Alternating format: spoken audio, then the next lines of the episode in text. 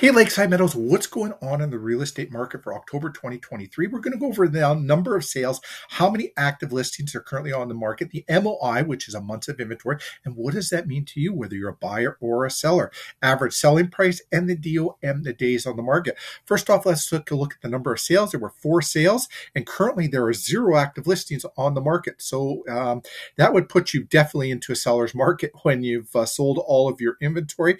And as you can take a look, we've been in a seller's market pretty much throughout the whole year because zero to four months is a seller's market worth of inventory. Four to six months worth of inventory is a balanced market. Beyond six months is a buyer's market. Now, we are seeing some areas of the city going into that uh, balanced market, and uh, we'll see that as well in uh, the Lakeside Meadows in the future, I'm sure. Uh, average sale price of the homes on the market, $350,000 of the four homes that sold, which is actually down on what the average selling price is on uh, for Winnipeg as a whole. 395,000 is roughly the average selling price in Winnipeg, but also been smaller homes that sold because the average square footage was more around that 1,300 square feet for that 395, and we have been seeing more around that 1,000 square feet. DOM days on the market is 17.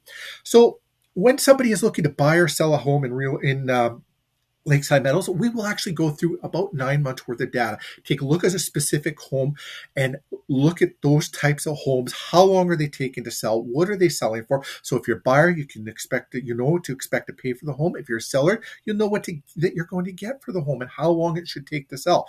Because if a home's on the market too long, there's only three reasons a home doesn't sell.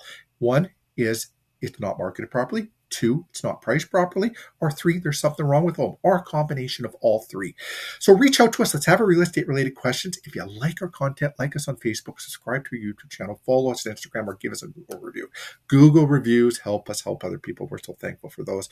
By the way, I'm Stephen Olyniuk, Remax Performance Realty, and all the data is from MLS for single residential detached homes. And all of this information is compiled and then of my own opinion as I'm going through this. It doesn't reflect the opinion of Remax Performance Realty Winnipeg or Remax Canada. Reach out to us with any real estate related questions, and we look forward to talking to you soon. Have a great day, everyone.